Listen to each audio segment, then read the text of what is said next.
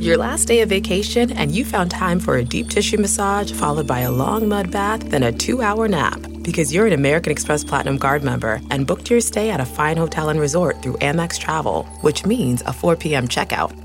And those relaxing vacation vibes can keep going at the airport in the Centurion Lounge. Just a splash. Before you board the plane, back to reality. That's the powerful backing of American Express. See how to elevate your travel experiences at americanexpress.com slash with Amex. Terms apply.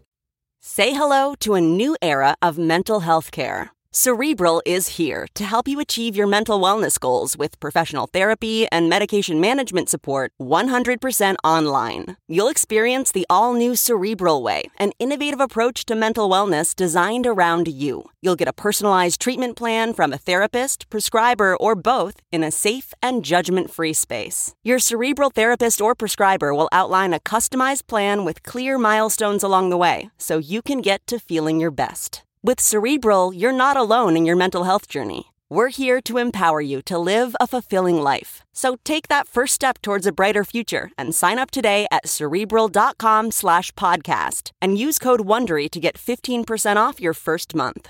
Offer only valid on monthly plans. Other exclusions may apply. Offer ends July 31st, 2024. See site for details. Welcome to the Nerdist Podcast number 814. What do you have on your. Uh, I got two things. So first of all, I want to promote somebody. Uh, I got this email. Uh, hey, I saw uh, this on Reddit that there's an email for email at event, or events at nerdist.com. Uh, where do I put my events? Well, Chris Tisdale, you found it. So he he He emailed, emailed the email to emailed ask where to events at email. Nerdist.com and said, "Where do I I've email never put that much effort into anything. Well, Chris, you found the place. you sure did. So now we just promoted your thing. yeah. your thing was the email you sent. Uh, I have uh, wanted to throw out. I've been uh, producing the Jackie and Laurie show on Nerdist Network, Yes. and I think it might be one of the best. If you're a comedian and you're not listening to the Jackie and Laurie show, you're fucking up stand up because it is amazing. It is two people with 60 years worth of stand up experience between the two of them talking about stuff, and they just got their own uh, Twitter account to be able to interact with people. It's Jackie at Jackie and Laurie. And hit them up because my God, like it's been really neat to watch that podcast grow and become like a cool thing that's both an amazing resource and also a very unique perspective in stand up to listen to. And so I recommend it heartily. Thank you, Kyle. And I would also recommend uh, the podcast What Did You Learn? It is a little independent podcast by Monica Scott, who is a producer around town. She's worked on a million shows. It's her and Luke Jensen, and they watch a documentary every week and figure out uh, what can they glean from these things. What types of documentaries? Any oh, kind- they've gone everywhere. Uh, I did the American Scream on it about the home haunters. They have Yep. a great one on the Thin Blue Line. They have a really great one on Zeitgeist, where it's just this crazy breakdown of like conspiracy theories as a part of like national consciousness. Phenomenal show. great. So Great, great, those are great. those are little things out in the corkboard world. Thank you very much, Kyle, for bringing us the Nerdist Community Corkboard. We'll, we'll put K's on that for Kyle. Let's not do that because it's Kyle's community corkboard at some point there, and we don't want Oh, that yeah, at all. no, no, we don't no, want we that do to. At all accidentally. No, no. Let's keep them nice and C-like. Let's. Uh, you don't need those hard consonants to be that well defined. C for Chris. Yeah. C for Chris. Not K for Kyle or Katie. No, no, no, no, no, no. Definitely not. C for We are, the K's are full for this show. Sorry. Two's the limit. No room for a third. Just uh, catch the next bus. Yeah. Third K. catch the next one. Uh, this episode is Dana Carvey, who was fucking awesome.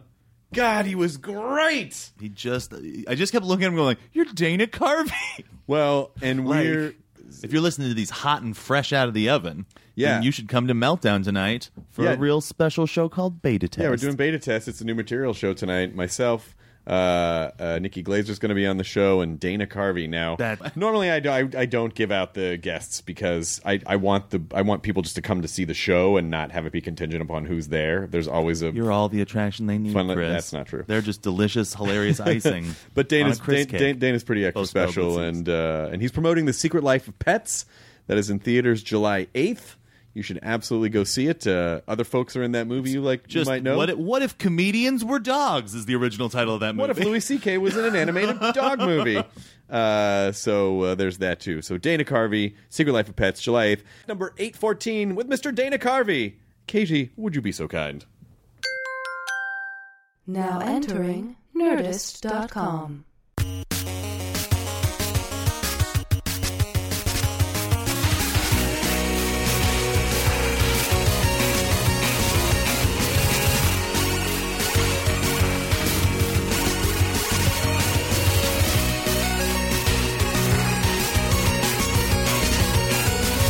feel like we're kind of doppelgangers. What, what's your background?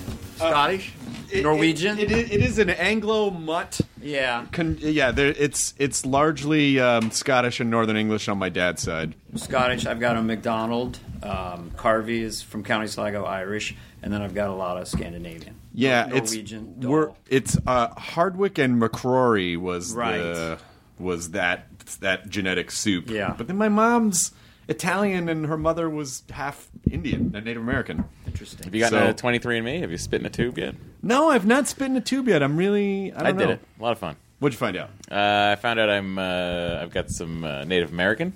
Yep. I've got uh, nine percent West African. What? Yeah, uh, and then the rest of it is a Spanish, Portuguese, Italian. Yeah, there it is. I see So it. this is what- is that is that accurate? Do you believe in that? I mean, is it accurate? Yeah, I I think mean, it's pretty pre- accurate. My wife also did it. Uh, she is ninety eight point eight percent Ashkenazi Jew. this is this was your dream. Ashkenazi? I didn't even know there was that many. What, what are, what's an Ashkenazi? I'm Yeah, sorry. it's I'm like a. Gentile. I assume it's the northern. oh, okay. The northern Jews. You know, this is very exciting for Matt because what you don't know about Matt is that Matt, all Matt tried to convert to Judaism as a child because he thought thought that's- he, to be in comedy you had to be Jewish. Hmm. So he legit tried to convert. Yeah, my mother got From me the what? book. From Catholic? Catholicism. Yeah, Really? Yeah. Found Really? out it Yeah. was too much work. Wow. Gave up on it and then just married a super Jewish lady. I like Judaism myself. I Yeah. was raised Lutheran, which is uh-huh. very, you know. Yeah. No one really believed, even the pastor. You know, I mean, we knew it was very light. Maybe it's true, you know. But it's uh, you know Every every sermon was delivered Yeah. with a wink. Yeah. uh, even our hymns were agnostic. This is a bit Jesus, Son of God, or just a nice guy. bump, bump, sorry. I didn't want to do shtick. no, please stick it up. So Do you're anything. doing, okay, let me do Donald Trump. Have we, are, we, are we on the podcast? This is happening Yeah, already. Let me tell you something. I just do them very feminine. I don't know why. I had to pick an angle. You know, just a little bit of moisture. There's just a, there's a very, very touchy kind of. It's up here. People say I don't like China. I love China. I love China. He's really more yelling on top now.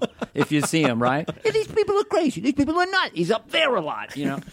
And then you he's down Regis. here, and he's very. Oh, Regis. So let me tell you something. Strahan couldn't take the heat. I'm ready to go. So what? I don't use the Grecian formula. I can't be on television.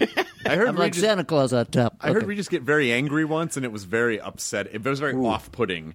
He, uh, a friend of mine was working on Millionaire, and so I went to a taping, and his mic was on at a commercial break, and I don't know what he was angry about. But his mic was still on, and I just heard, well? "Let's just do the fucking thing!" And it's like, and it went out over the whole, and then just instantly, like his mic cut out, and there was that, there was that moment Oh, yeah. in a room where you can just, you know, it's like everything, all the air just got sucked out for a second, but they never, obviously, they didn't, they didn't. I was it. on one of those shows. And I I felt the tension from Regis. it's like that Casey Kasem one where he went, Oh, nuts, yes. which Yeah. is the Classic. ultimate. But Coming out Regis of the- mad at you would be very intense. What the fuck is your problem? You understand? the key to him is just kind of holding your nose, I guess. And, uh, it's such a classic voice, isn't it? His voice, yeah, his voice Yeah. too. Uh, it, it, it's it's kind of like a vaudevillian. It's sort of like Groucho Marx slowed down A little bit. Pick a second one, divide a duck among you. Pick a second one, divide a duck among you. I feel you like there understand was- what I'm talking. It's very classic. I feel like there was a there there's there was the kind of that old idea of like if you're going to be a broadcaster, you have to be able to talk like this. You know, it's good with a little Rod there's a little Serling. bit of this, uh, a little bit of this in there, and you need to enunciate your words. Yeah, and it's kind of funny when you talk like yeah, it this. is funny Because I referred to it when I was talking about. I go, well, the character, the character of Reedy is very n- interesting. You say that. We talked to him, but he's like his character. You know, I put all. You know, I'm, I'm sad. Everybody's mad at me, and this kind of thing. Anyway, I could do him all day long. I mean, Well, that's you know, I'd much rather be him than it me. actually underscores this much bigger idea that your impersonations, which sort of became almost bigger than the people that you were in, that you were char- characterizing.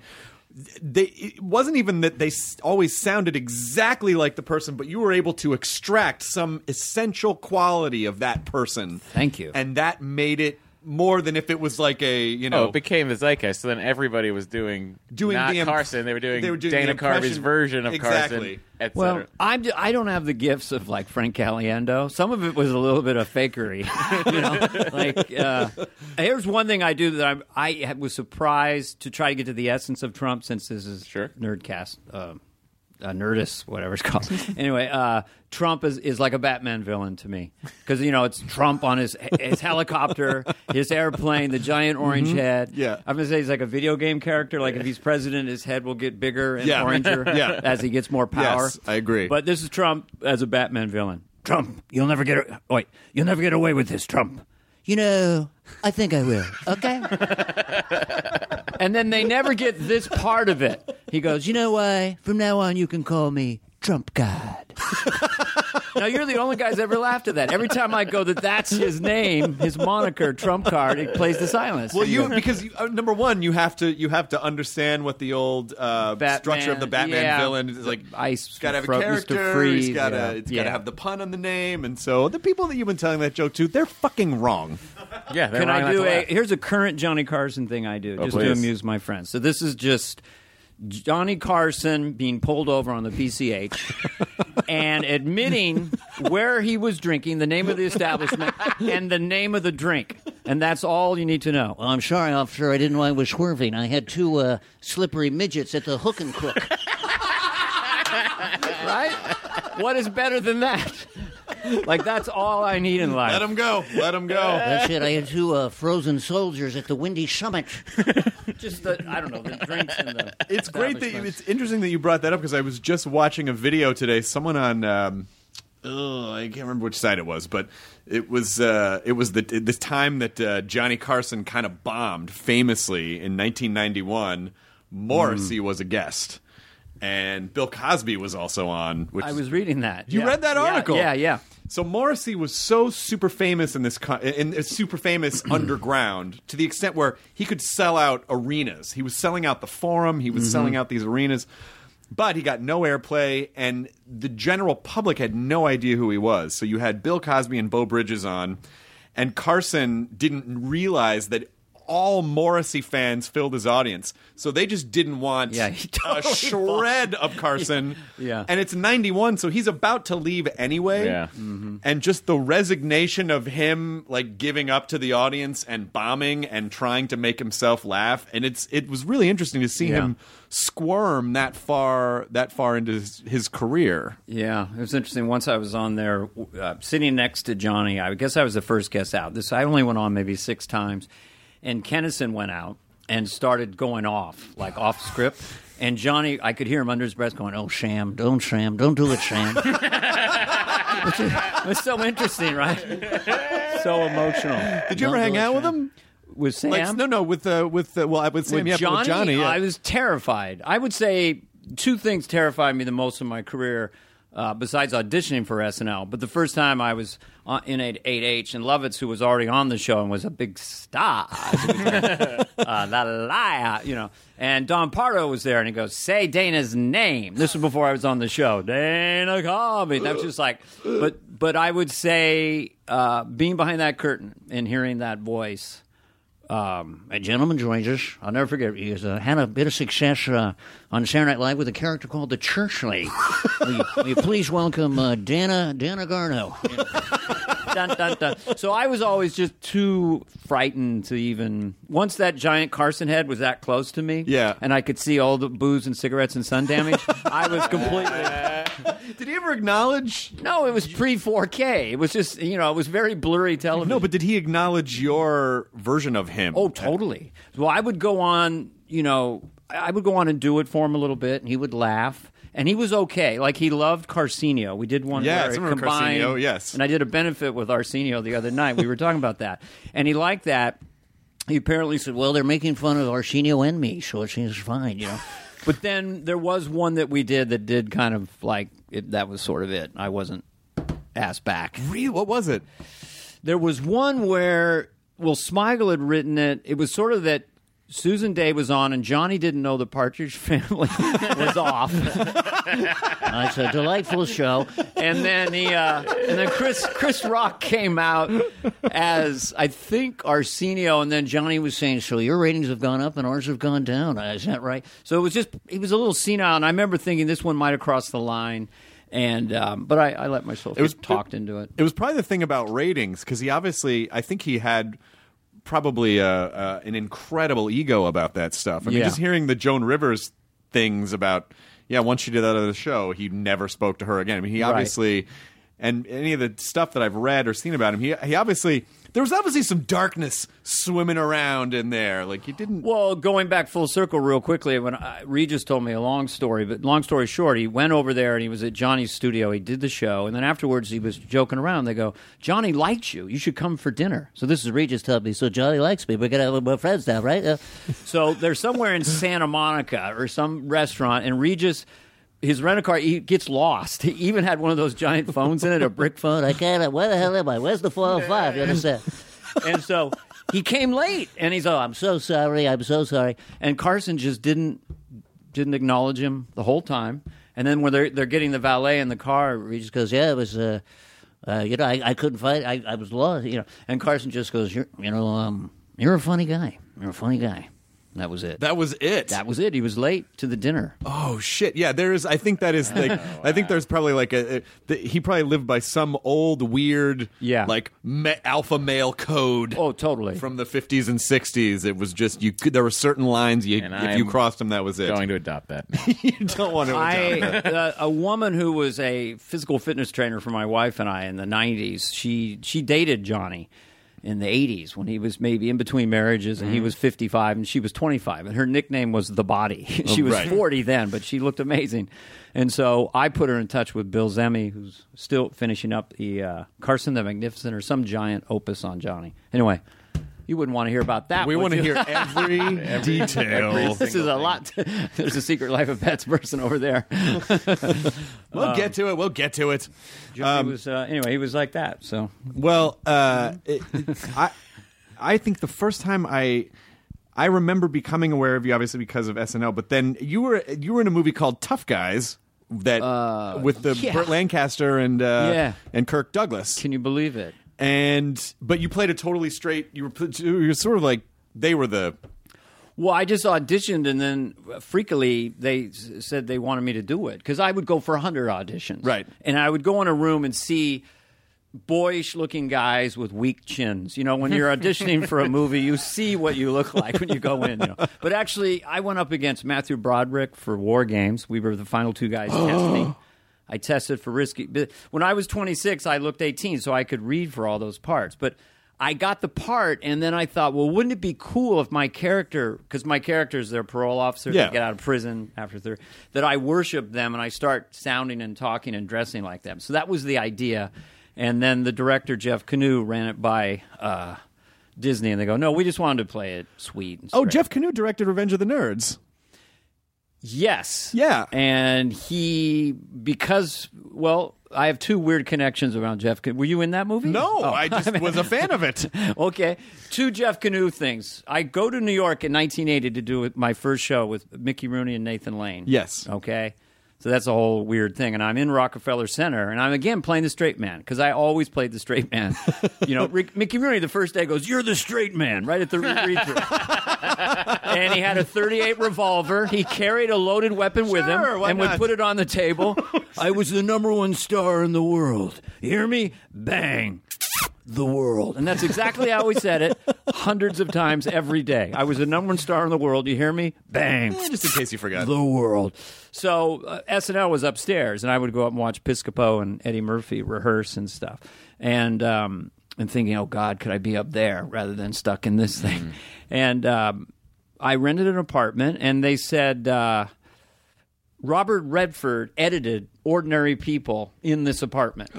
I go, well, what do you mean? Well, that's impossible.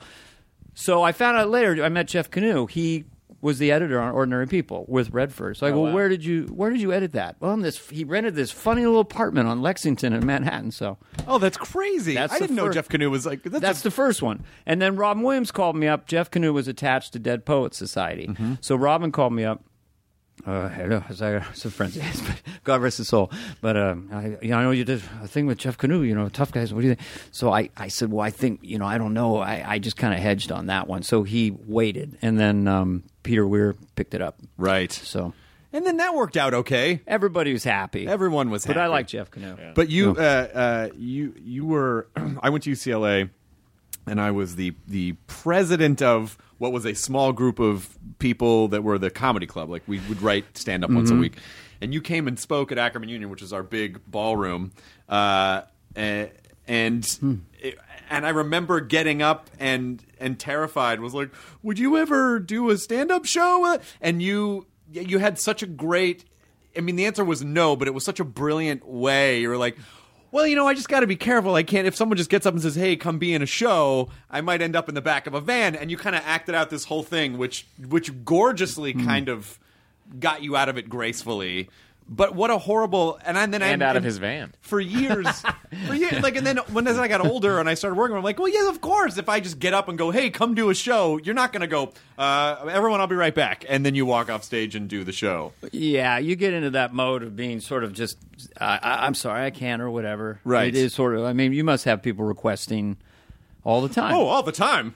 yeah. Can Chris come there? Could he? We just Yeah, I really mean, love lots- it if just he a could. nonstop request. Well, it never Could gets he? to Chris. It doesn't really get to you. you have a can't. layer of people. He's got a couple layers you got to get through. That's Interesting. Peel back That's the not- onion, I- Chris. It's not, Matt. You're inventing a mythos which is not uh, accurate in any way. They're robots. He has robots. I love it. But I was- always- yeah. Go ahead. I always loved it. Uh, I don't know. It just always seems like oh, when you see people, I think one of the reasons why is that you always seemed very uh, approachable and likable. So did you. But I don't know if that's true. I don't know if that's true. Um, about you or about me? about me, about you, I always think that's. I think you. he's like one of those guys. Who are like, and I and I wonder if does that was does that ever kind of was it ever almost kind of weird for you because people feel so familiar with you that they come up and obviously I'm sure the do this character do that no come on do it come on you know like how do Uh, you how yeah. do you navigate the I- familiarity that people have I try in a given moment if I'm cranky. I mean, for the George Bush Senior, I have the, the running joke. Will you do George Bush Senior? And I go, not gonna do it. so they go, oh my And that's what you god! and you get Yeah. out of it too My basic nature being the five kids, for whatever reason, um, there was a lot of violence and stuff in my childhood. So I, I like things calm. I don't really like confrontation.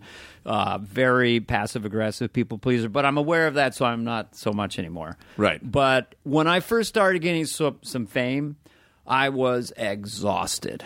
Uh, walking around New York and doing Uh. and interacting, and everyone wanted to have a little story with me. And you know, by the time I got back to my apartment, I was exhausted. I mean, to me, for me personally, fame was not easy. It, was very uh, uh, distortive. Like five kids, uh, three older brothers, younger sister. So my mom had the pictures on the fridge of all the kids. And then as I got more famous, would come home for Thanksgiving, there'd just be more and more pictures of me, and the other ones would be taken off. Like- rightfully so I know. Well, that made me happy. That's the good part of the story. I wanted to dominate, dominate that Sears Point. a little bit of room over here I noticed you Yeah. couldn't put a put one extra picture down there or what's the- Yeah, but you know, um, yeah, I guess I'm approachable. I don't know. Maybe I'm a nice. I always feel like I'm a mean guy underneath and a nice guy on top. And Dennis Miller, they think is mean on top, but he's really nice inside. Christ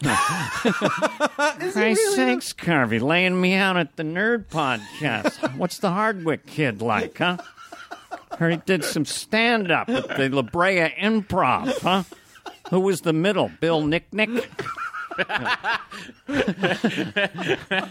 Christ, podcast, Carvey. Christ, there's no money in it. Get on a real network. Bill Nick Nick. As soon as I start getting into Dennis, my vocabulary increases when I do Dennis. You can't, uh, and and, and they're nonsensical words to even to Dennis. He, when you talk to him, yeah, he has a Rolodex in his brain. He absolutely is ridiculous with the wor- wordsmith and wordplay, just crazy. And you get into that mode, and everything is s- to that sausage factory of kind of critical.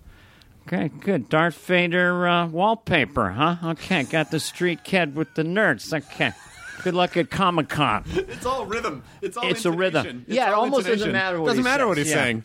I'll be at Doral, okay?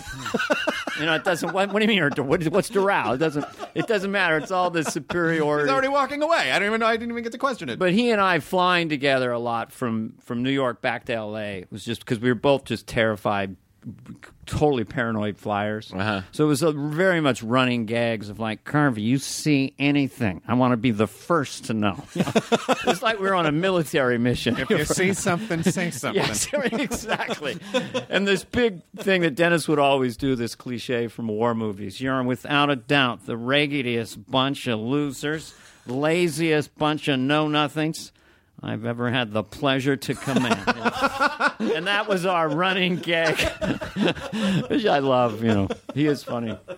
He is funny. I was uh, I wasn't that long ago. I watched because I watched all the young comedians. I watched every stand-up comedy, everything when there was the comedy boom. Mm-hmm. And you had hosted one of the the young comedian specials, which I think remember. maybe like I think Ray Romano might have been on the He one. He was. and Judd Judd Ray and uh, and uh, uh, Gene Gar- Garofalo, Janeane Garofalo um, and uh, Kindler. I think Kindler was on it. and Bill Yeah. Bellamy maybe.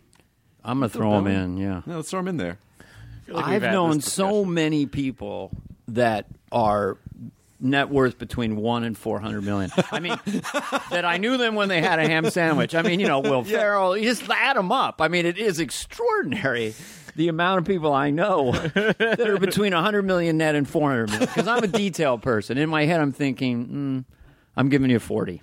You giving me forty? I'm giving you forty million net. me poor personally. I don't know. It seems like I got an empire. I have no. You know, I He's know. doing all right. It's that th- things are. I'm giving you three million dollars. Been very generous. Thank you, Dana.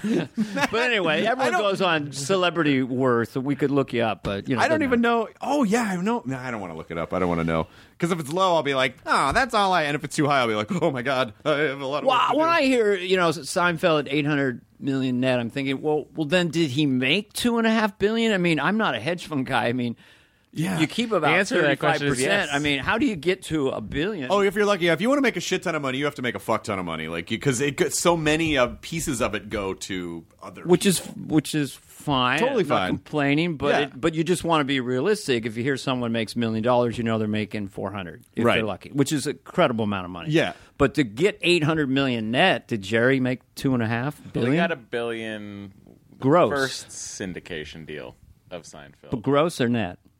That was, I could talk about this all day.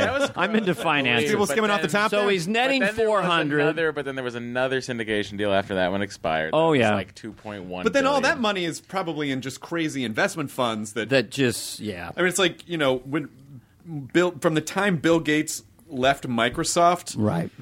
was actually where he's made the majority of his wealth. I mean, he went from a net worth of probably Yeah. somewhere around 10 billion to like 80 from the time he left because just he was just investing all that money in stuff. I know. That's the way capitalism works. That's the way it all That's the way it works. Jerry it just keeps ramps it all up. in uh, small bills in the glove compartment of Porsches.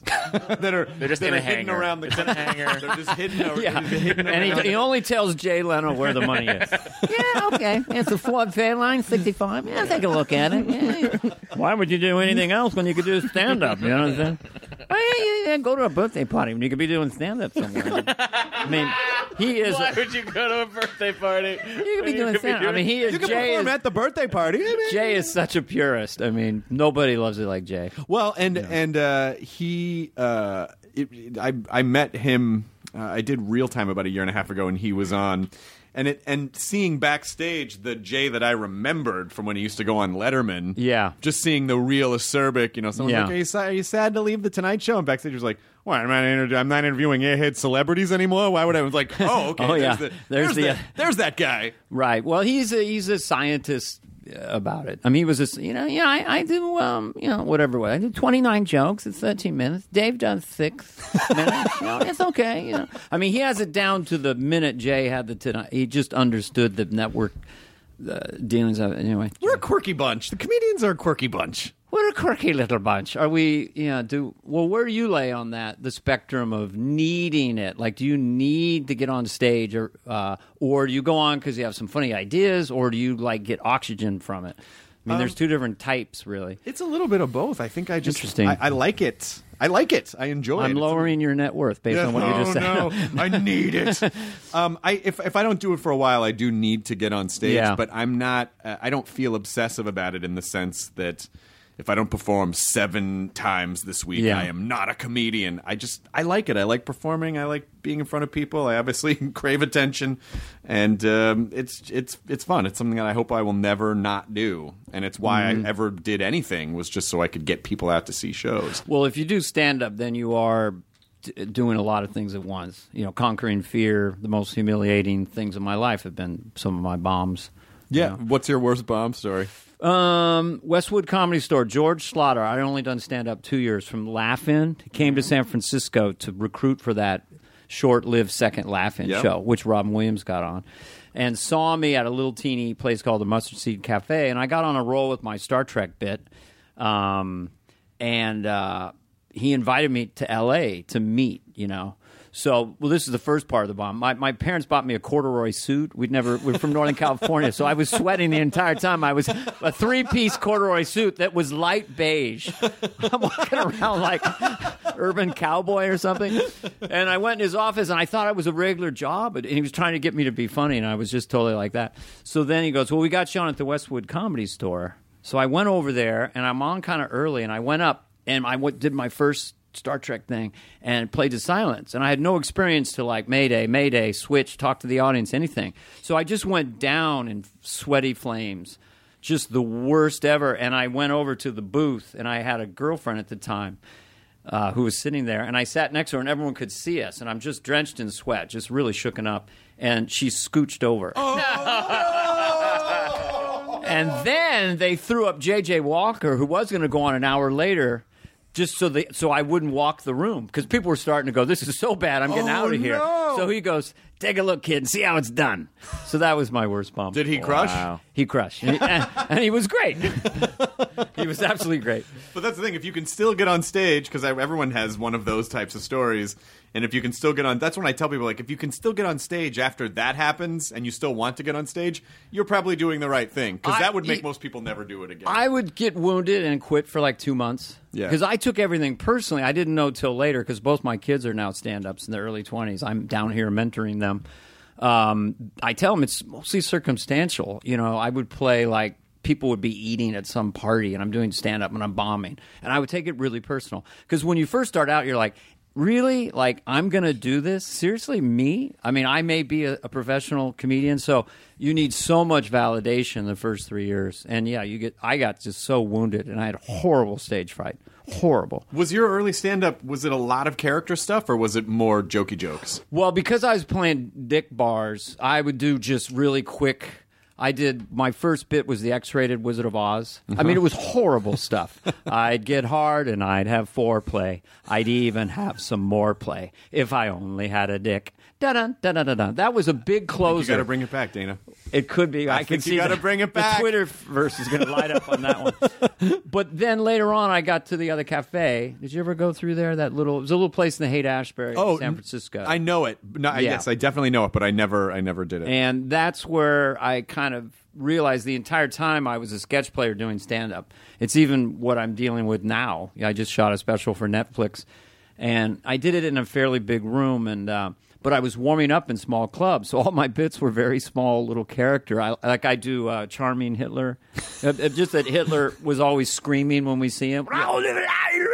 That he must have been exhausted to the point of being almost effeminate backstage, and he would be manipulative. Himmler, so stealthy, so secretive. Everyone loves your haircut, but no one knows who your barber is. So I'm in a thousand seat theater, this small, playing like this. So I've learned that I, I need to pl- play smaller rooms. How do you, you know. balance out when you because so many of so many characters that you've created were so iconic as part of our pop culture. I mean, a lot of them. And so when you go on stage, you must feel like Edwin Harry comes to mind. I feel I love that one. Edwin Harry. I uh, Lyle the that's- effeminate heterosexual. That's a good problem to have, but it is a real problem because people Yeah. want to you know because then at that point it almost is like people are almost seeing you like a band or like do this one you're like no but I got to do new stuff. I have to create new things that you will want to see. So how do you balance that? Uh, it's it's a real problem. The first thing I said to John Irwin, who was the producer of the special, yeah, I know. Yeah, John. And I just said, "Well, can we do it? Can I do it in front of not my audience? You know, because I, I did a I did a thing with Spade in front of Spade's audience, and I was just doing much better. So when I did it with my real fans, that are you know a lot of snow on the roof, a little older." I get it, and I totally understand what they're looking for. And everybody's um, always been a little confused as to wh- who am I. I mean, am I a G-rated sort of Carol Burnett type, or the stuff that I've done over the years is a little confusing. So I think I did hurt their feelings a little bit on s- some of the specials. I mean, sometimes I get people looking like they're in pain with some of the stuff I'm doing, and I'll toss in a little bit of Garth, and I'll toss in a little bit of Church Lady. You know, I get that, but it's um, a good problem to have. But it's definitely a problem because they would love it if I said, you know what. Forget my act tonight. I've got all the costumes backstage. I'm going to do a review of all my SNL characters in costume. Yeah. They'd be delighted. So it's kind of an interesting Yeah. thing, and I, I don't know the way out of it. I just I get a kick out of making them laugh just as hard at a new bit. You know, that's tough though. because you you definitely want to you want them to be happy and comfortable so i think it is like well do you do the do you do a character they know first and then do a new bit or do you do a new bit first and then give them it's like when i saw beck play a couple years ago he said at the top of the show listen i'm going to play like eight songs that you don't really know but then i'm going to play all the stuff you want to hear and and the Well- audience seemed like he made that deal with them up front to just tell, let, just so they weren't spending the whole time going, "Is he gonna play loser or what's happening?" You know, Right, no. Where's Devil's haircut? So he did all that, and then at the end, he played all the songs that everyone knew. And Well, uh, there was a little bit uh, a sub thing of that was like my wife was in the audience, and you know, I've known her since the '70s, so she's like, you know, She's over it, Dave. completely, which I like. I never wanted a fan because the the arc of a comedian who marries a fan that she's she's uh, at every show and she's kind of in the front two rows and then and then maybe six months later she's in the middle and then six months later she's like at every other show Right. and then when she comes she just sort of looks in for a bit and then leaves early you know then eventually she's not there Yeah. and then they're divorced so it's must be great being married to a comedian. It's great. uh, but she just said, "Well, they seem to really laugh every time I would switch my voice." Because I don't really have a face or a voice. I don't. I'm like an invisible. Like you could put two inches of prosthetic makeup on Jon Lovitz and go, "Hi, John. How you doing?" what? How could you tell? How did you know it was me? But I'm like working this junior Gary Oldman look where I've got a little bit of scruff and I wear these glasses. I don't really need them, and you know, so I need to create a face. I'm like the Invisible Man. So, um, what was I saying? You're talking about your your wife saying to you. oh well, they know, just like it when I go into a voice. The audience, even even if it's not a popular character. Like if I just start talking, if I start talking like an Italian accent, they're like, "Hey, he's That's doing what he it." does, that's it doesn't matter. If I go like, "What the fuck are you guys doing over here?" You know, they're happy. Well, that's I think that's because that's sort of the bank account that you've built up with the public is like, oh, Dana Carvey does characters, so if I see him doing a character, he's doing the thing that I expect him to do, and I'm I can laugh at that. And what is it about me that I keep working against that? Why don't I just go with it? Is it self-destructive? I don't know if it's I don't know if it's You're on the wrong self-destructive. podcast for you know this. what it almost you know what it almost might be is it the character and gentlemen, sorry. the character stuff seems to come so flaw easily to you. Maybe you don't consider it a real thing. We're like, well, that's not know who I am. This is just a thing I can do. And maybe you want, you know, maybe it's that struggle between I want people to know who I am versus mm, Yeah, yeah, I, I know what you mean. I do. As I've started doing this special, I realize, yeah, I do like doing the. The ultimate thing for me is to wind down a character and attitude and take it really, really, really, really far. And that's what I would do in the back of the Volkswagen Bug with my friends in college when they were all stoned. I mean, we wouldn't. I wouldn't do jokes or bits. I do an impression of the water polo coach for a half hour. Right. So that's what I what I want to do. That's why I want to do one of these shows so I can do that. why don't you do that? I want to do a podcast. I, I, I like things. I like to come into things late after they've already peaked, Hey, that's what um, Apple does. right, and then takes it over. Apple Apple waits to see how something works, and then they go, okay, we're just going to tweak it this way. Well, guys, I've just bought a DVD pressing plant. Great I idea. Really think it's going to make great. DVDs. But the redundancy of stand up, I find that's where the work comes in. You know, repeating things that you've got all worked out nicely. So, I mean, don't you find that's the hardest part? When you're first coming on to a new bit, it's very exciting, right? course. That's the best part of stand up by far.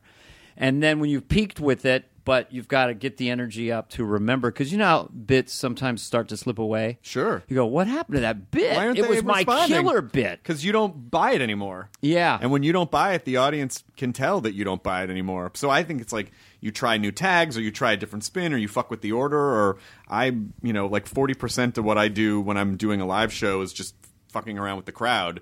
And then it kind of like the bits sort of weave in and out of that. So it's never the same. You would never see the exact same show twice. Well, that's nice because then you're keeping yourself off balance too. So, Yeah. so if someone yells out a bit that makes me think of a bit I already have, that already makes it new. If Right. they yell out a topic, you know, if you do Q and A with a crowd, they're and air, they always lead you to some bit, old bit or something. So Yeah. that, there's just ways to kind of keep it interesting. Um, brilliant. Some brilliant comedians are really wordsmith, word for word, and Right. just repeat. You know. That I feel like would be hard to do because that is a that also, that becomes like a theater performance where it's like Right. everything has to Never be exactly, ending. and it never can deviate because this is the because Mm-hmm. then I would always feel like oh if someone saw this if someone came to the eight o'clock show and the ten o'clock show.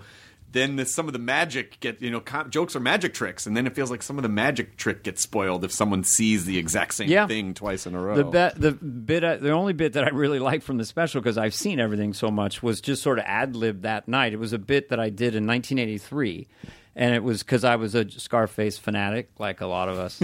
Comedians were the first ones that became fanatics of the movie. And later on, the Then rappers, moved over right? to the hip hop industry. yeah. But I'd done um, Tony Montana at Thanksgiving dinner. It was a complete abstraction, but I just improvised it that night. I had a, I kind of hatched it at the Ice House a little bit, so I was discovering it while we were shooting. And so then it just to me, I look at it and I go, "Wow, the difference is so enormous. It's just really, really popping." Did you ever hear John Mulaney's bit about Scarface? No, no. He's a great. I think it's on the top part. I think it's on the. Is it on top part?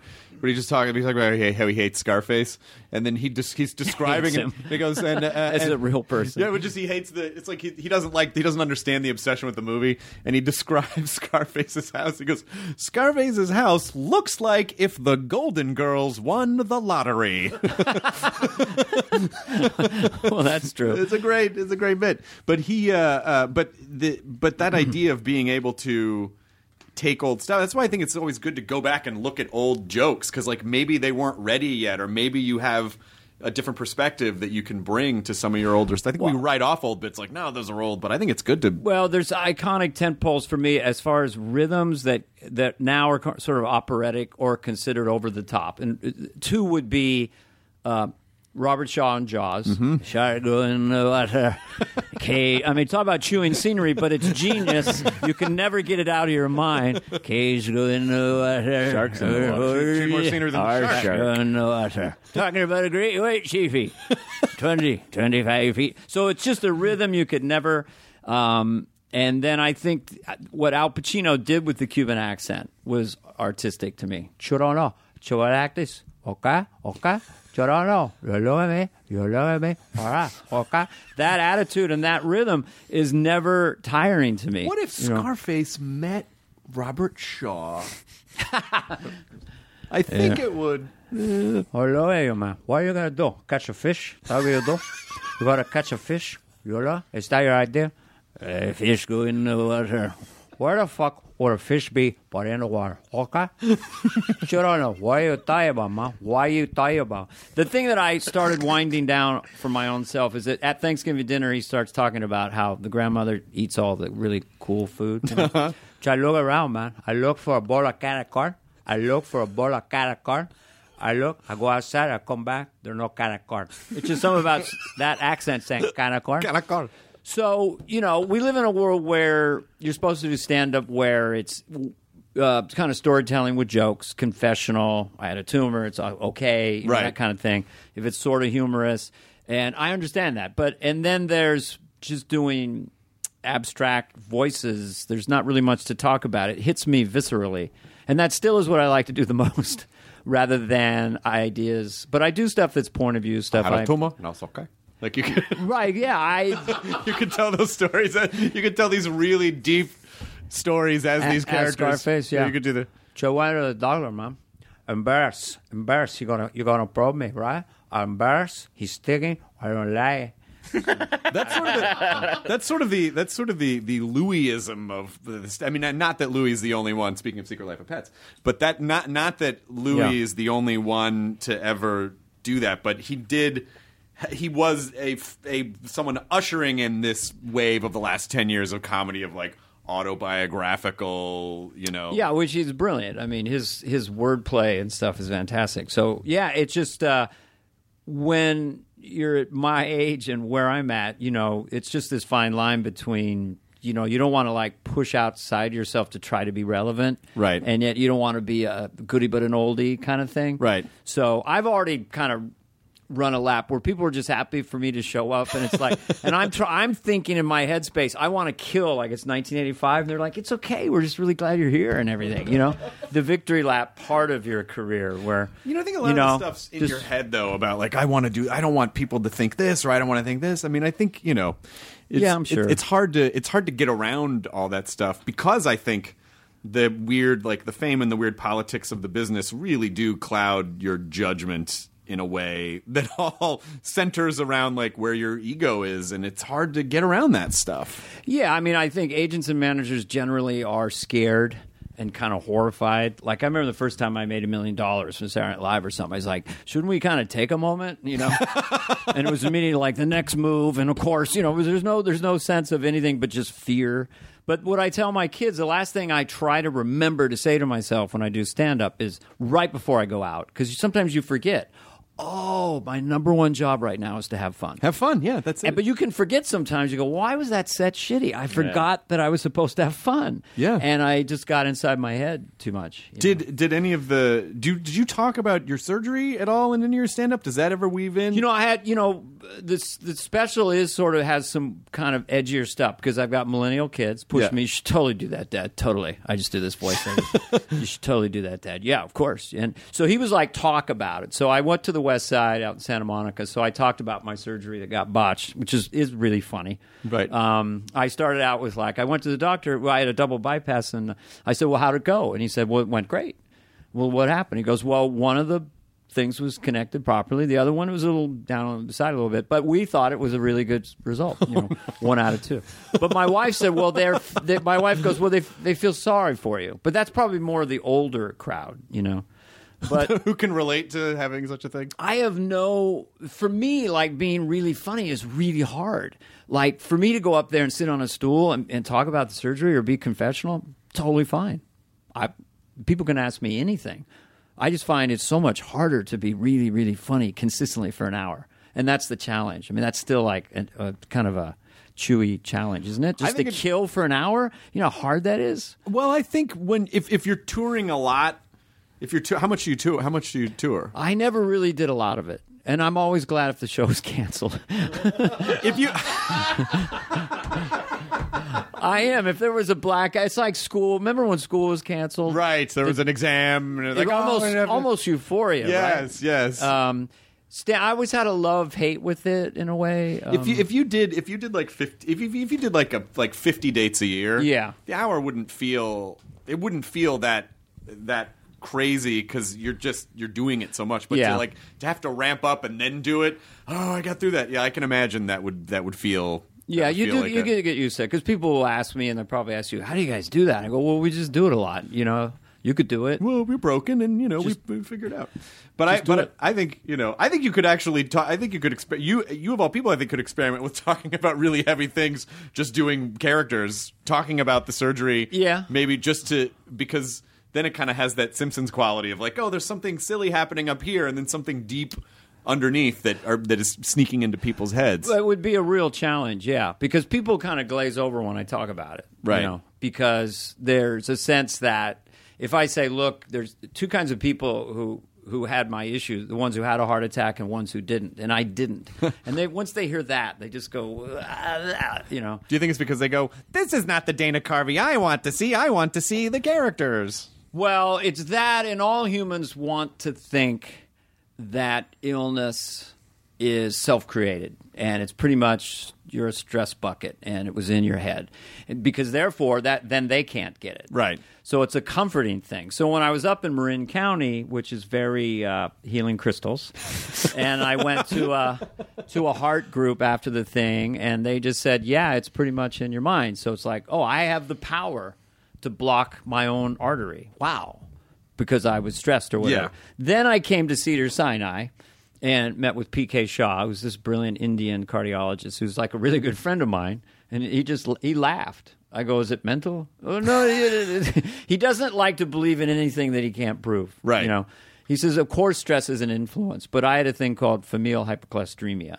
And so that's just super high genetic cholesterol. In fact, there's kids who I have one gene that's defective, one gene that's good. If both are defective, then your cholesterol's like 12, 1300. Jeez. So kids, uh, they're getting like dialysis for cholesterol or or bypasses or angioplasties at 10, 11, 12. So mine was genetically based. So I mean, so you guys didn't glaze over so far. No, we're not glazing over at all. 'Cause I, Fascinating. I, I do believe that there's a, you know, like maybe it is weaving in the characters of the people surrounding you while this was happening, and the doctor and the the tech and the and telling the story that way and using those to paint the colors. But I do feel like. Yeah.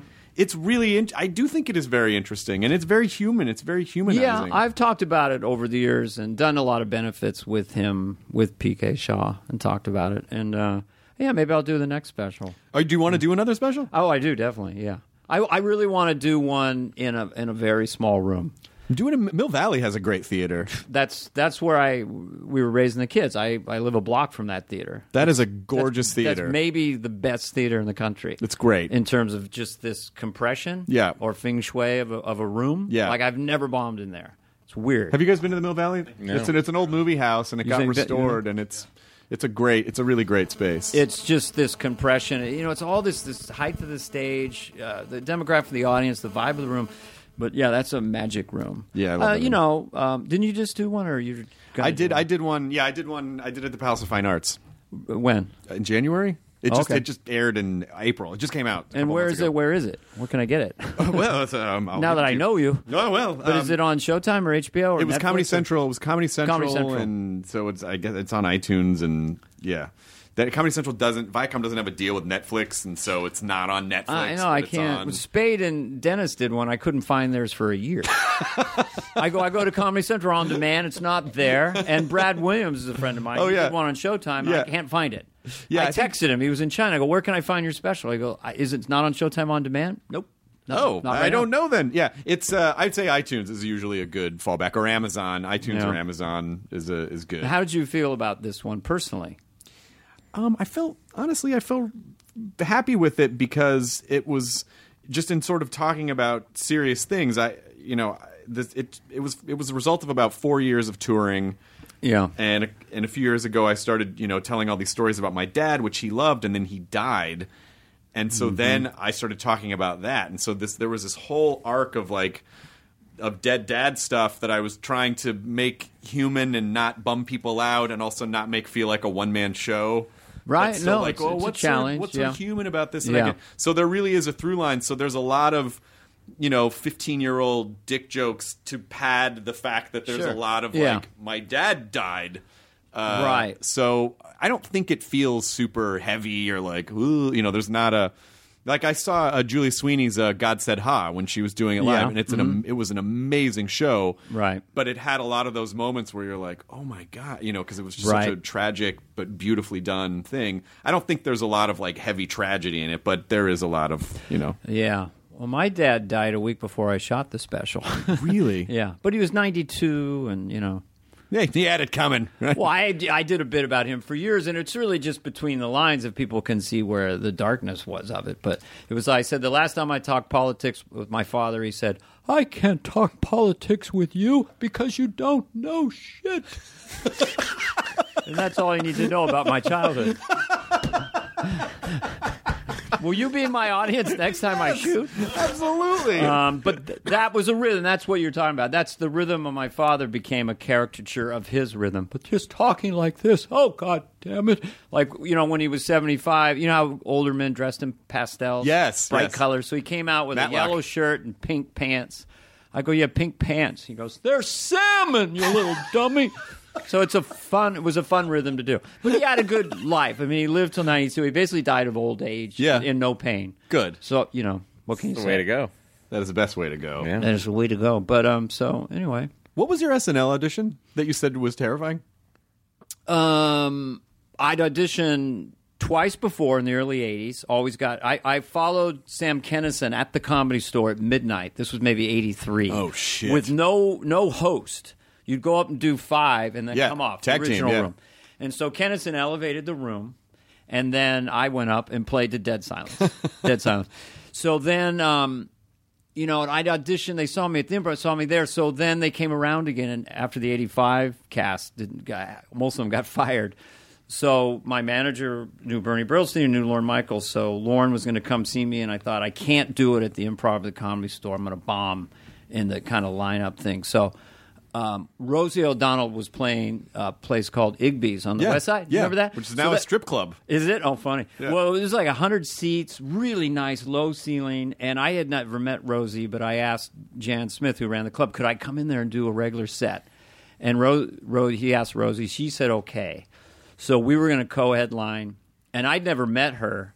Uh, she seemed incredibly confident, but we were like, who should go on first? I didn't, so I went on first. But it was a regular audience, and I was going to get 45 minutes. So Lorne Michaels is coming. I'm just incredibly in shape at this point, like you're talking about. I've Yeah. done two years just pounding stand up, and but eh, unbelievably tense. And then I'm waiting to go on. Then Lorne walks in, and he's got Cher with him.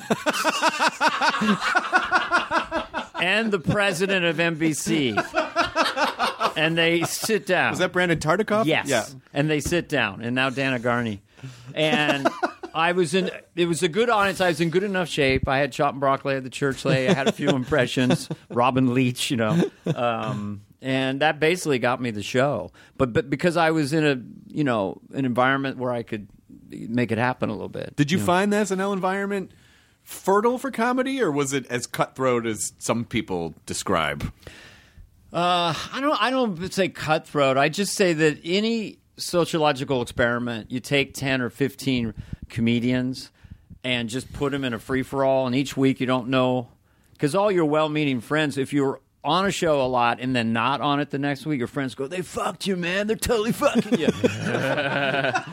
what? So it's a bitterness machine. Yeah. What happened to me was um, Church Lady got on the first show and was the final sketch on the first show, and then was moved up, and it was then all of a sudden the first sketch on the first show. I'd never done sketch comedy anywhere ever. I had a really hard time not when I was in a sketch, not looking at the audience when I got a laugh Oh, of course, of course. like a stand-up. I didn't know I was in the cold opening. I didn't wear what sketch dress, you know. But I knew that character from my stand-up. And the minute I said, "Well, isn't that special?" and got this enormous laugh, I went, "Ah, I'm in," you know. So that character exploded, and I had Phil and Jan. Phil Hartman, Jan Hooks, brilliantly playing all these different religious figures who, who were flailing in, in, in the culture at that time, you know, and they were, you know, Tammy Tammy Faye. Jim Bakker. Yep. and so that became a big thing. So I had such a foothold on that show because of that right away that I was not behind the eight ball wondering, you know, am I going to get fired or whatever. Well, the that audience- changed it for me. having the audience there is because then when you guys is it true that the first cut of Wayne's World was like 40 minutes or something and you guys had to go shoot a bunch more stuff?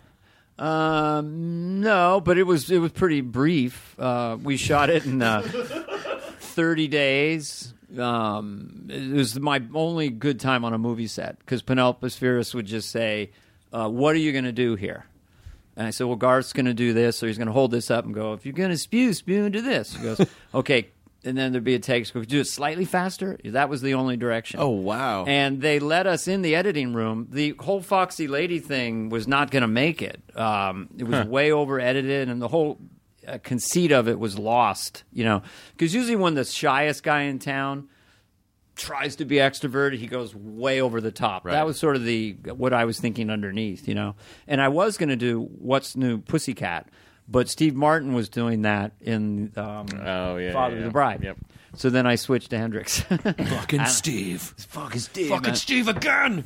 But that thing was done really fast on the fly. It was light, smooth, and easy. And then the second movie uh, was just poisoned by the first movie. The first movie made fun of product placement and money and power. The second movie, um, like if you hand a set director a million dollars, they're going to give you a million dollar set. They're not Right. going to go. It only took two hundred thousand. So Right. I walked into this their lair. I go, this is Wayne and Garth's like place they hang out. And it was this million dollar hawk, wooden giant. We had a fireman's pole. What the fuck? the first movie was so sweet and innocent. Cursed by your success. Exactly. It was a sort of the dead. It was sort of the. It was almost the same thing that made Deadpool so huge. Was that you guys were the first in the early '90s to sort of. The movie was really a commentary on culture and Every comedy. second we were commenting on yeah, ourselves. Yeah. Yeah. and no one had really at that point nope, people had just didn't do that, and it's so commonplace now. But at the time. 80s comedies weren't they were not self-aware in that way at all. It was the first time where comedy sort of in film is like, "Oh, this is a this is a thing. This is a whole structure and we're going to make fun of that." Right. We're going to point out what we're doing as we're doing it, and you're still going to laugh. you Yeah. know? Yeah, it was um, just a, an amazing ride. But how do you know when you're shooting a film? I mean, and you, you normally you have an audience that's giving you the cues of like this is funny, this isn't funny. So what is that you that what is it that you're trusting when the camera's a foot from your face and you're Well, I think that you know uh, the second movie I was terrible for a lot of reasons, but Garth had different rhythms, and sometimes I would push it too hard. Um, but the rhythm that was based on my brother Brad, no exaggeration, maybe you guys all heard this, but my brother Brad, if he was here, he does kind of talk like this, and he holds his mouth like this, and he's got kind of a rhythm like this. Okay, so I think it was nice. So that thing of you know, excuse me, I'd like to get by right now. So that was what was anchoring that for the film for me. And the reason I did the little six guns, the little stun guns, because Brad was a science nerd. And he told me how it would plausibly be done and what kind of battery pack, you know, that would happen good there. space work. But um, I think that you know we had we had you know three years to practice it on television. We had a ton of catchphrases and. Um, and then it was just uh, sheer freaky luck. I mean, the first time Mike and I saw it, we just saw all the flaws at a big screening out in New Jersey, and I was like, "Oh wow!" You know, I thought I, I, I thought my stuff was a disaster. He thought his stuff was a disaster. And we're out to dinner with one of the people from the studio, and they go, "It's got Ghostbusters numbers. Let's eat."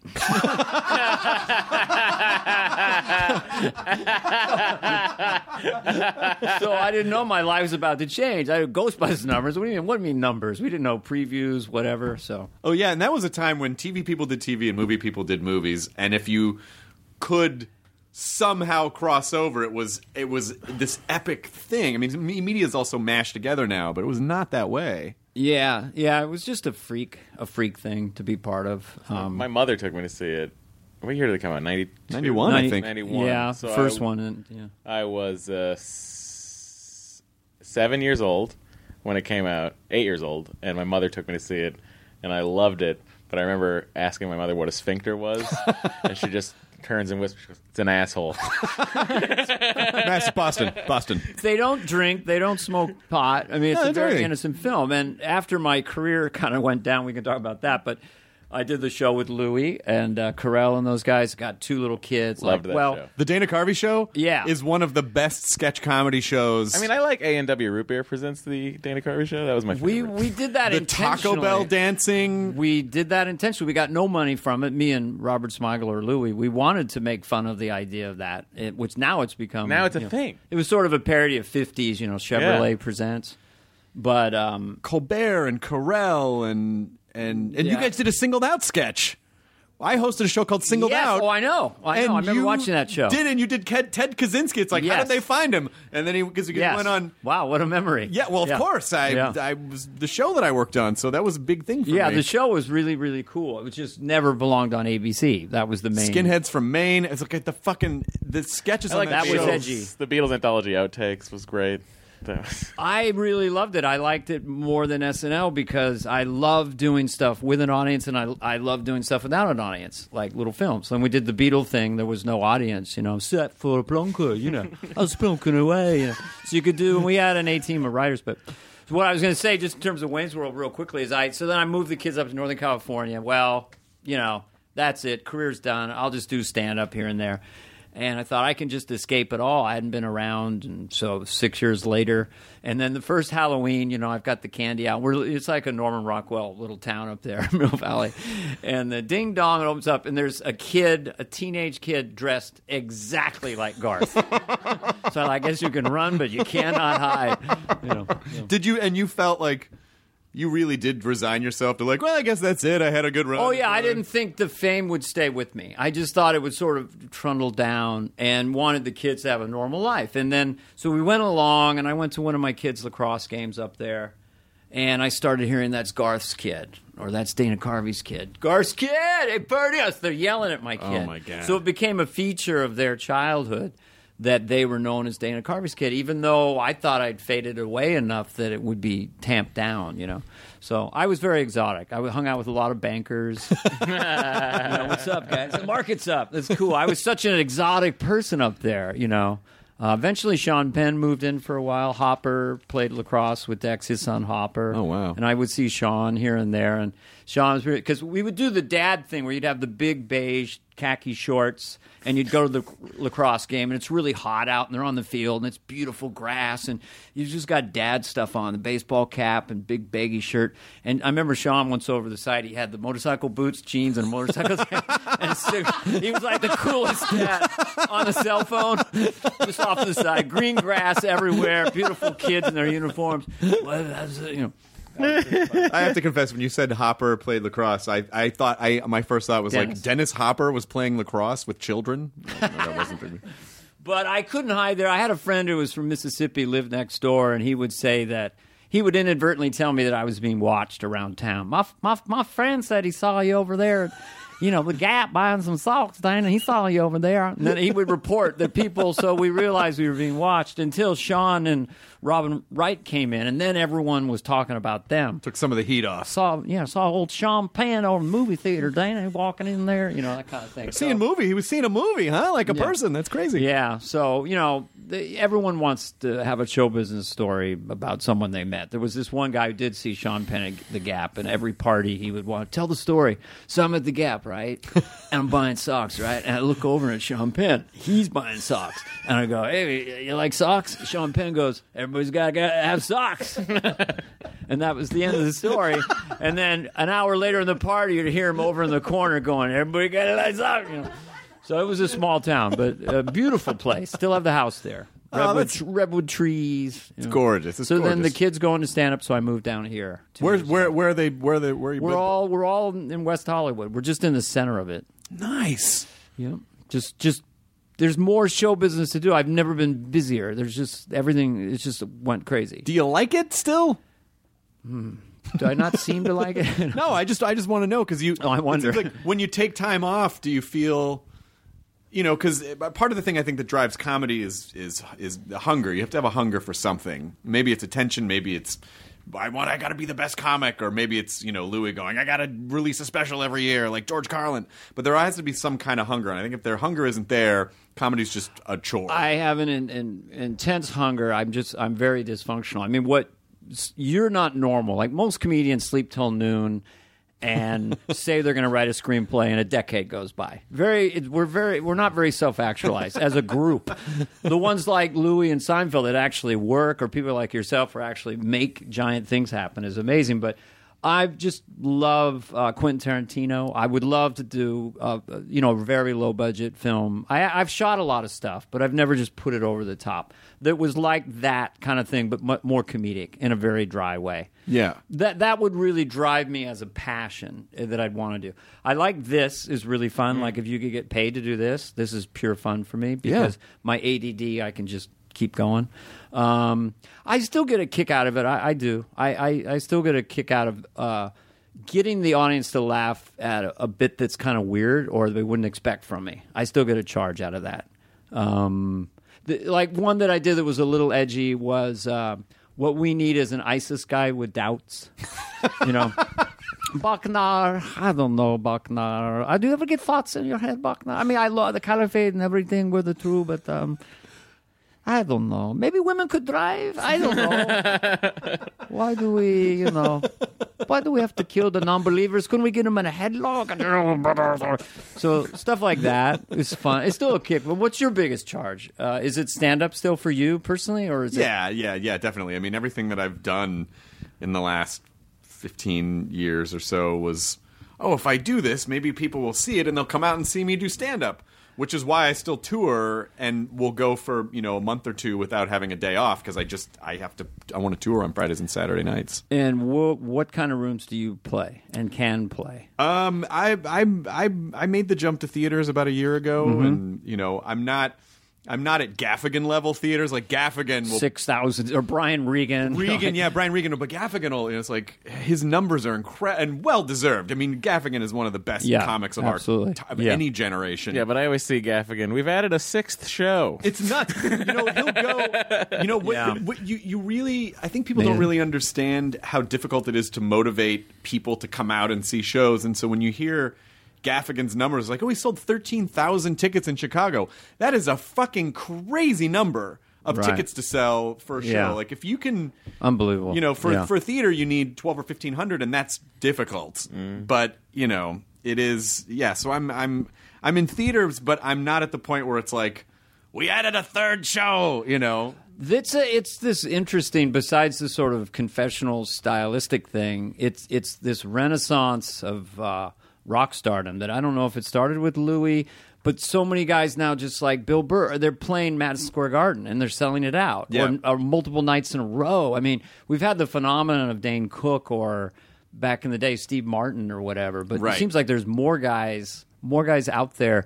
I I have a theory that maybe it's because it's the one thing that's untouched and everything else can be manufactured and we have you know famous people just for being famous all that but Right. why because when i went back to the ice house with my kids just to show them this is what it was remarkably the same it was Yeah. like wow this is still the same where everything else is upside down Yeah, I think part of that is you know. Um, Internet culture has really put internet culture and also, I guess, reality television, but internet culture has put a, a microscope over everything, and I think people what they really crave is an experience that feels authentic to them. They don't want That's to the feel word. they don't feel they want to feel like they're being lied to, even if they are being lied to, but in it in it through an authentic filter. Right. But I still think that what people gravitate toward now are experiences that don't feel manufactured or don't feel corporate in some way. So something that feels in the easiest and like you know the shortest distance to authenticity is like here's a really horrible thing that happened to me. This is a human story. Right.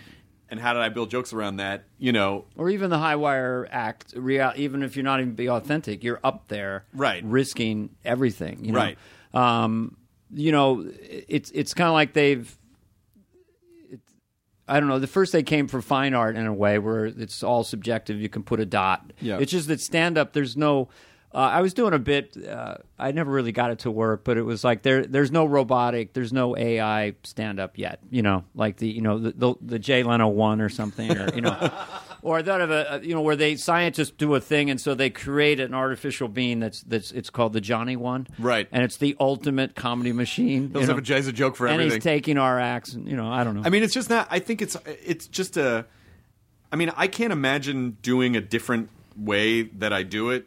I do think this is kind of a general trend in comedy at the moment. Yeah. And there will be a backlash, and then, and then like the two line joke comics will start to come back, and then like Yeah. the simple, and then maybe it'll be something other, you know, prop con- like it. It does go through. Well, I mean, even I, Brian Regan, is not really confessional. It's just great observational with his characters. It's- yes. And Gaffigan, it's kind of like he likes food, but is it that confessional or is it just sort of brilliant? No, Kind of l- long. Gaffigan's Yeah. kind of like a Gaffigan's kind of like a Wikipedia page where he will introduce a topic of like whales or Mm-hmm. Yeah. salads, Oh, yeah. And and, do- then yeah. you will just see every iteration and take an angle on that thing. Right. From as many different angles as possible. I mean, he can do 15 minutes on alone on one thing. Right. And it's you know when you watch his specials, they really are. You can go, okay, this is a this was 15 minutes on this thing, and then here's another 15 minutes on this thing, and it is remarkable how much he will get every ounce of pulp out of one thing. It's kind of a, a sign of most most great stand-ups do that. Yeah. get on one top. I remember didn't Robert Klein do a whole album at the dentist or? Oh, did he? I think he did. Yeah, I think that it was basically forty-five minutes in the dentist. I remember hearing Seinfeld on XM radio. and It was twenty minutes at a supermarket. Avocados, what do they for? You know, and just going through every single thing. You know, Yeah, but Gaffigan, it's not. I don't think Gaffigan's not. He will, you know, he talks about having kids, but I, but Yeah. he's not super autobiographical in the sense, Right, Where I like don't, I don't think was. he would go. Well, who is Jim really? You know, it's like he's just funny. Like he's just Yeah. funny. I mean, for me, I uh, you know I would think of things I could think of, but you know I've been married for thirty-four years. Like, is that constructive in my relationship if I Although I do do some bits about it, but you know, Yeah. there's a there's a line where like, would I possibly hurt my wife's feelings? And I'm not capable of doing the joke. No. then.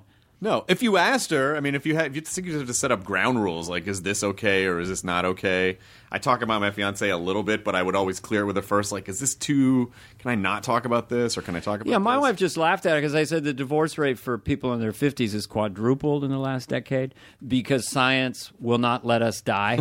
like we, you're you're there in your 50s, you've been married 25 years, and you're thinking, really, three more decades? Yeah, You know? and I say, in the best marriage, even the best marriage, at one point you look over and you'll say to yourself.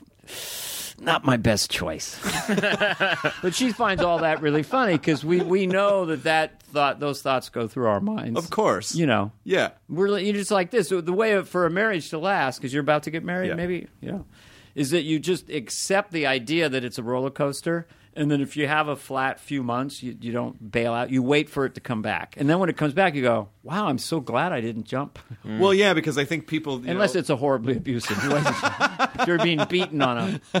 Can I show you something related to the heart thing? sure. What is that? What'd you do? That's some bruise. Well, because I'm on Plavix, I took a tumble off a stage, uh, the Lab Improv. I was doing a podcast with my kids. Yeah. A little tiny step, and I was just watching them come up, and I just fell. That is an insane. I wish people could see this. This looks like a. It, it looks like a. ti- It, it really does kind of look like a like a weather map.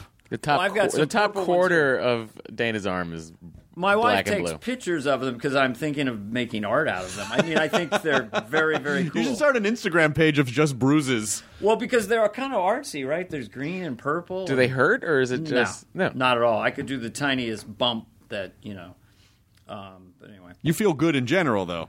I feel fantastic. I would. I'm incredibly fit. I would challenge any comedian, literally any comedian, um, to try to hike with me up in Griffith Park. Rogan. from the bottom to the top. Oh, I would. Oh, he wouldn't have a chance. I mean, I couldn't fight him, but I would dominate him so bad on on the hills just Yeah. because I'm a lightweight. You're like, yeah, that's right. You can scale. Yeah, it doesn't mean no. I don't want to make Rogan mad, but he, he could smash. he could kill me with it with uh. He's such a sweetheart, finger. though. He'd never kill you. He's a sweetheart. Oh, I know. I Yeah, uh, uh, I hope you do a podcast. We should also uh, mention Secret Life of Pets, uh, which is the movie. That, did Louis write Secret Life of Pets? No, I don't think so. No, no. He's in it though. Yeah. yeah. Louis is in it. yeah, Chris Meledandri, who produced a movie called Opportunity Knocks, a horrible movie I that remember I Oh, did. I remember Knocks. Opportunity Knocks. Of course, I remember Opportunity Knocks. Uh, way, way too much fighting, and you know, but a few things snuck in. But that was um, anyway. Chris Meledandri produced that, so he always wanted to do animation with me. When I was up there, I was just on the road and w- doing the kid thing a lot, so I turned down Ratatouille, which was was kind of a mistake because Pixar is brilliant. But I. I went over there and met with him, and it was was a. French rat right during the Gulf, uh, the Bush War. I saw a French rat. Really, you know, I thought this isn't going to work, you know. And then it ended up brilliant. They Were you bothered by that when the movie came out and it did really well? Were you like, oh fuck, or do you go, you know, I did what I did. I made the no, you know, made." because I truly think Patton Oswalt uh, would was would be better at it. Like I'm good, like if I do a voice, but my voice is so neutral. He like has a cool voice, Right. so I thought he was great. I didn't really feel bad. I turned down Madagascar. So when this one came around, he goes, "Well, I'd like you to do one of the dogs." I was like, "Okay, yes, I'll do it." you know. And then he always loved the grumpy old man character. It was kind of a Lionel Barrymore. He used to do on SNL. Yeah. You know, where Kirk and Smigel wrote it. You know, just one of these guys. You know, I don't know what you're saying. You know, what are we doing here? That guy. So we played around with a few voices, and then that became the character. So the the dog is paralyzed and has wheels for you know. Yeah. And he's you know just the the sweet, lovable, grumpy, grumpy old dog. Yeah. what is the what is the release date of Secret Life of Pets? It is July eighth. July 8th. From After you- Illumination. Great company. After celebrating America, you can go out and see Secret I've Life of never Pets. been in a movie like this because even Wayne's World didn't promote like this. Like everyone I mentioned, oh yeah, Secret Life of Pets. I've never been in something that has like a three There's hundred billboards everywhere. and everything everywhere. I mean, it's saturation, so it's kind of cool. It is, I think and, it's and, funny. and also you just it is kind of funny that you, I think when you when you've been in the business for a very long time, I think the takeaway is like, yeah, you don't ever know. You don't ever know what's gonna hit, what's not gonna hit. I mean, was it you must have worked on stuff before? You're like, this one's gonna be, and then it didn't. You're like, oh, I guess not. And then and then the opposite experience. Um, never really happened to me. I, I except Wayne's World being a b- big success shocked me. But every other movie, I mean, when I was doing Trapped in Paradise, I went to the dailies and uh, well, oh, it's it's it's over. You know? I did in many movies. Clean slate too. I went, oh, okay, it's a disaster. and then I would look at the brain trust. There would be these three people that, and they were bent over laughing and went, oh, we're it's over. We're done. Now, did you did you take away anything from that? Like, oh, should I not? Should I listen to different people, or did you like? trust my instincts. I, I basically just stopped. I at a certain point I just stopped. I had a lot of other things, and I kind of went the other way. Like Bad Boys was supposed to be for me and Lovitz. Yeah. and I had a three million dollar payer play. You know, Katzenberg had given me five hundred thousand dollars, but I gave it back when I saw the script because I thought, well, this won't work for me because they wanted to make me into Will Smith. They were going to add two inches to my chest. they wanted to put me in a weight machine and make me the stud. So that one, Hans and Franz, the Girly Man Dilemma was another one. That once Arnold dropped out, that one kind of went away. Tucson was a comedy western I wrote, wrote with Bob Odenkirk. I just kind of stopped because I always had stand up. You know, it was too torturous to do when you knew that the sensibility was not matching. But when I did the show with Louis and Smigel, uh, that was just fun, except for that it you only made eight episodes because I was with the A team and we had all the same sensibility. But if you're doing anything with well-intended, bright people, but if you just aren't on the same page, it's very painful. you Yeah. know, very painful. You know, Well, I I hope number one, uh, we we should talk after the podcast so we can. Because if you guys are in the side of town you're in, you should come to Meltdown, which is an amazing place to. I was there once on Dan Harmon invited me. Harmontown, you do Harmontown. I did, yeah. Nice. Yeah. Yeah, but it's a great it's a great room for stand up and especially with your if your kids are doing like it's just a good it's just a good room. Oh, it was with- amazing. That that's like a that that's like a rock and roll because they were so close and the ceilings are so low. It's Yeah. all that compression. Like It's intimacy. There's nowhere for the energy to go. Yeah. and it makes everyone focus. That's why I don't yeah. understand arena comics. I mean, I understand Steve Martin. I mean, his style of comedy and that blew up in the 70s when Yeah. when that was still but when people now like want to do arenas I really don't get it because it's such an Didn't intimate Kevin Hart just do a football stadium? Kevin Hart sold out um it was like 55,000 Atlanta, tickets right? in it. I thought it was in where the uh, Hawks wasn't it play. Massachusetts I heard. I don't know if it's true that he's playing Nebraska. He's playing the whole state Yeah, the Yeah. state. The He's whole got state. a Sold it out. platform. He sold it. sold clean. out the Yeah, he's going to full- play sold out the state one one night only. Right. Yeah, he's releasing it as a movie. Kevin Hart. Movie. Oh, he is. You oh, it is- you know about this? Nice, nice, nice. You know, whoever wants to do that is fine. You know, I, But it's just but- it's so like if you're if tough. you're 50 rows back, like comedy is so intimate. At that point, it's really just let's go see a famous guy, or let's go see a famous lady because you you're you're just Yeah. ti- a person's tiny on stage, and there's no. I feel like you need an audience to be able to. I think 3,000 is about the number where the audience starts to fall apart into sections. Any bigger than that, and then it's just like, okay, the Loge liked that one. Okay, this one. Yeah, it's it depends on your style. I mean, for me, I'm just very uh, sensitive to what I think the audience is feeling and enjoying, and when I feel like I can't feel what I just have to kind of turn myself on in a way, like Yeah. to sort of excite myself. Um, and but that's when I went around with the kids. Like I said, I realized, wow, I really like a tight, hot 300 seat club. Is that's really fun, but a, Punchline. but a big room is a lot of work. yeah, the punchline's great. Yeah, yeah, they're just right there. So, but the bigger you get, you know, how do you like? Well, here's thirty two hundred dollars, Mister Gaffigan, or we can pay you five hundred thousand dollars for. well, I like the little room better. Well, you know, that's what so- Chappelle does. Chappelle will just do like he'll just go to the punchline and just do like a week, you know, and just sell out two, three shows at a time, and it's super. It's a pretty ama- like that's a really the, fun. the the image of, of Chappelle when you think of him, you think he just does exactly what he wants to do. Yeah. Any given second. I don't know if it's true or not. I've met him a few times, uh, but that is a great place to be. And I think that uh, for me, being a variety performer, you can get trapped up in a lot of things. You know, if, um, when you're sort of moldable. If you're a singular brand, like say Jon Lovitz, just a style and a Yeah. rhythm, me you plug it in. And when you're a variety performer and kind of a mush-faced Irish-looking guy, you know, it's like, hey, should we make him the nice guy, or is he going to do a character, or what is he going to do? So it's led to a lot of confusion.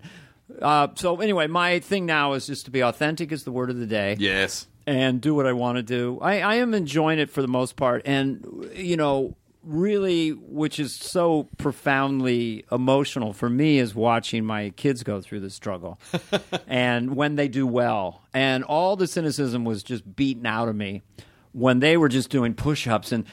When you walk into the club with them, it's like it's like the land of Oz, like it was for us, and you see from their point of view. And then at the improv, they come back and they go, "Who's going on first? You know, would you like any music?" Everything is tightening them up. and go, guys, do laps around the parking lot. You know, the show's about to begin. Are you guys ready? And I see it from their point of view. It's this magic adrenaline fueled oh, yeah. thing, and so I got back in touch with that by being being around them. Oh, that's But- awesome. I'm glad to hear that. but mostly I'm just when a, a joke lands for them or they're excited. That just I don't know. I just that's really really intense for me right And now. And if they have a bad set and they come off stage, you can just scooch away from them in the booth just to let them I've seen. I've seen yeah, I could call. I've seen them start to unravel and um, getting heckled and it's getting a little tense and I, I just have to leave. you because it's your kid. Yeah, yeah. I can't stay. I can't stay in the room. Yeah. Because you want to, you know, the They, person who's they, you know, they want to leave too. They want to leave too. But then the taskman, oh Jesus Christ, you can't even go on stage, you little shit! God damn it, you big dummy! You just do a joke. God damn it! It's a funny character, isn't it? It's, It's a great funny character. It's a funny rhythm, and it's coming totally from him. Uh, by the way, uh, d- I was going to ask you, did you grow up in San Mateo? Uh, San Carlos. Okay, my, my- dad taught at San Mateo High School. My dad was from San Mateo. really? And- wow, no one talks about San, San Mateo. Mateo. So my dad was a my dad. Everyone's tired of hearing this, but you didn't haven't heard it yet. My dad was one of the greatest professional bowlers in the history of the sport, and he grew up bowling at Bel Mateo Bowl. Wow. Well, I've definitely been there. I assumed you. I assumed you had been, Wow. so I just didn't. What's the best score you've ever bowled? me? Uh, two eighty nine. Two eighty nine. But I was eleven, and then I quit bowling when I was thirteen, and then I kind of started again a few years ago. But yeah. Yeah. I grew up in a bowling center. Like my life was growing up in a bowling Really? center. Yeah. Wow. Yeah, so I bowled every day of my the first thirteen years of my life. Did you have like incredibly strong legs or back or something? It, just, it seems like a very just some kind of lopsided. You know what I did have giant though? I arm. had this Big kind of like weirdly developed muscle That right would be it. right And here it from stayed. from Yeah. hooking the yeah from hooking the ball. Yep, that's what Wow, that is. that's interesting. So your dad was a professional bowler. yeah.